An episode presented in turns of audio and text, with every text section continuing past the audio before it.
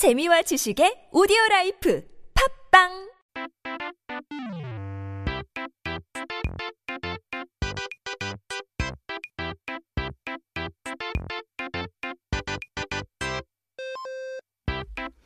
time to take a look at our Korean dictionary and look at our first word of the day. 사전을 살펴보고 오늘의 첫 번째 단어를 봐야 되죠. First word is 이심전심 사자성어이네요. 음, 저도 결혼 생활을 하다 보니까 어떻게 부부가 이렇게 다른가라는 생각이 들 때가 있습니다. 그런데 또 한편으로는 이제 오래 만나다 보니까 서로 말하지 않아도 서로의 마음이 읽힐 때도 있는데요. 그럴 때 어, 말로 서로 어, 만난 시간이 쌓여 이심전심이 아닌가 그런 생각이 들죠. 그런 걸 보면은 결혼 생활이 참 재미있기도 하는데요. You know, as I experience married life, I sometimes wonder how a couple can be so different from each other. Yet at the same time, as you spend more time together, there are moments where you just kind of get each other. You understand each other's feelings without saying much. So this makes you think that the time we've spent together has built a kind of telepathy, Which can make marriage feel quite interesting and a lot of fun too. 자, 이심 전심은 쉽게 풀었으면은 내 마음이 내 마음이고 어, sorry, I should say 내 마음이 네 마음이고 네 마음이 내 마음인 마음으로서 마음을 정하는 것을 말하죠. kind of sounds like a tongue twister, but 이심 전심 when you simplify it, it just means my heart is your heart and your heart is my heart, signifying a mutual understanding of each other's feelings, almost like a heart-to-heart telepathy. 제 마음과 마음으로 하는 텔레파시인 셈인데요. 이 사자성어는 불교에서 유래했다고 합니다. 자, 불교의 어, 창시자인 어, 석가모니와 그의 제자인 가섭 이 서로 마음이 통해서 불교의 진리를 전달받았다는 이야기에서 유래했는데요. Said it's originated from a story about Siddhartha Gautama, the founder of Buddhism, and his disciple Kashyapa, who communicated the truth of Buddhism through a mutual understanding of each other's minds.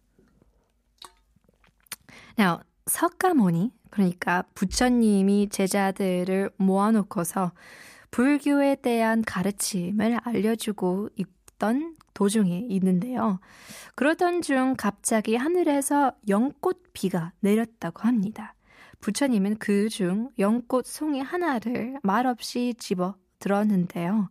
다른 제자들이 어리둥절하고 있을 때 가섭만이 그 뜻을 알고 혼자서 미술을 지었다고 합니다. During a gathering where Siddhartha Gautama or Buddha was imparting teachings of Buddhism to his disciple, it said that it rained lotus flowers from the sky. So the Buddha silently picked up one of the beautiful lotus blossoms, but while others were quite puzzled, the disciples just didn't get what was happening. Only Kashyapa understood the meaning and smiled to himself. 부처님이 말하려고 했던 건 진흙 속에 살지만 아름다운 연꽃처럼 불교를 믿는 사람도 세상의 더러움에 물들지 말고 착한 일을 행하라는 뜻이었다고 해요. 여기서 부처님과 가섭만이 말로 설명할 필요 없이 서로 마음과 마음이 통했다고 해서 이심 전심이라고 부르던 것이 오늘날까지 이어졌다고 합니다. Now, what Buddha intended to convey was that, like a beautiful lotus living in mud, followers of Buddhism should not be corrupted by the world's impurities, but should perform good deeds. This understanding between Buddha and Kashyapa without the need for smoking explanations was what led to the term Yi Shim Chun Shim, which has been passed down to this day. Uh, it's an interesting term. It certainly is not to be conformed by the world. Am I right? Well, let's take a listen to a quick song 45 RPM, 오래된 친구 featuring Loco.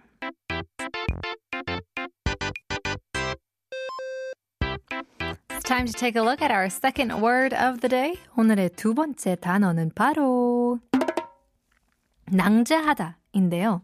공포 영화를 즐겨보시는 분들 계시나요? Are there any of you who enjoy watching horror movies? 저는 주로 블록버스터나 이제 감동적인 영화를 좋아하는 편인데요. 공포 영화를 매니아적으로 즐겨보시는 분들도 종종 있더라고요. 깜짝깜짝 놀라서 땀을 흠뻑 젖시고 그다음에 스트레스가 풀린다고도 하는데 저 같은 경우에는 I don't know. 어, 선혈이 낭자하는 그런 종류의 영화는 도저히 볼 수가 없어서 아예 근처에도 안 가거든요.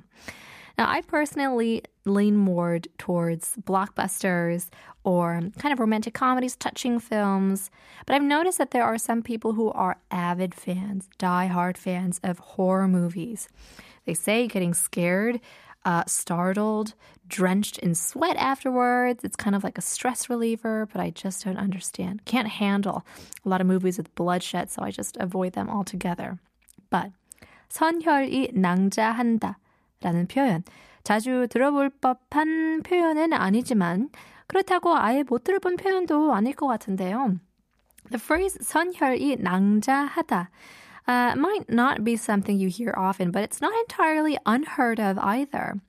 이제 선혈이란 생생한 피를 이야기하고요. 낭자하다라는 동사는 여기저기 흩어져서 어지럽다라는 뜻을 가지고 있습니다. 선혈 means fresh blood, and then 낭자하다 implies being scattered or in disarray. 그런데 제가 원래 아는 낭자는 사극 같은 드라마에서 남자가 여자에게 여보시오, 낭자 하고 부르는 호칭이 아니었나 싶은데요. Haven't you guys ever, you know, watched those historical pieces, the dramas where the guy says, you know, 여보시오, 낭자. It's a term used in these historical dramas where men affectionately call women 낭자.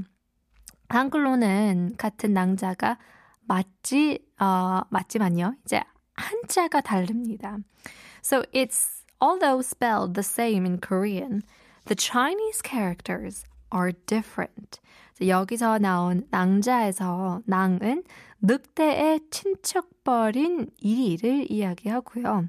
자는 깔고 앉는다라는 뜻입니다. 그래서 이리가 깔고 앉는 음, 자리라는 뜻이 되는데요. 결국 이리의 잠자리가 되겠네요. 그죠? 그렇다면 이리의 잠자리가 어땠을, 어땠길래 이제 어지럽고 흩어졌다라는 뜻이 되는 걸까요? Now, in this context, 낭자 refers to a wolf or kind of a related species. And then 자 means to lie down or sit. So it translates to the place where the wolf would lie down. But then how would a wolf's resting place come to mean something messy and scattered? 이리는 깔고 자는 풀로 장난치는 것을 꽤 좋아한다고 합니다. 그래서 이리가 잠자는 굴을 보면 엄청나게 어지럽고 뒤쭉 박죽이라고 하는데요. 그걸 보고 어지럽고 흩어져 있는 상태를 보고 이리의 잠자리 같아 보여서 낭자하다라는 표현이 생겨나게 되었다고 합니다. So wolves apparently have a habit of playing with the grass that they lie on. So consequently, a wolf's den is often extremely untitled and jumbled. So seeing this, the expression 낭자하다 means to be disordered and scattered. So I remember, you know, even my room being messy when I was younger. So glad that there's no phrase like punita, uh, you know, chahada. You know, imagine if you had a phrase that just means messy, named after you.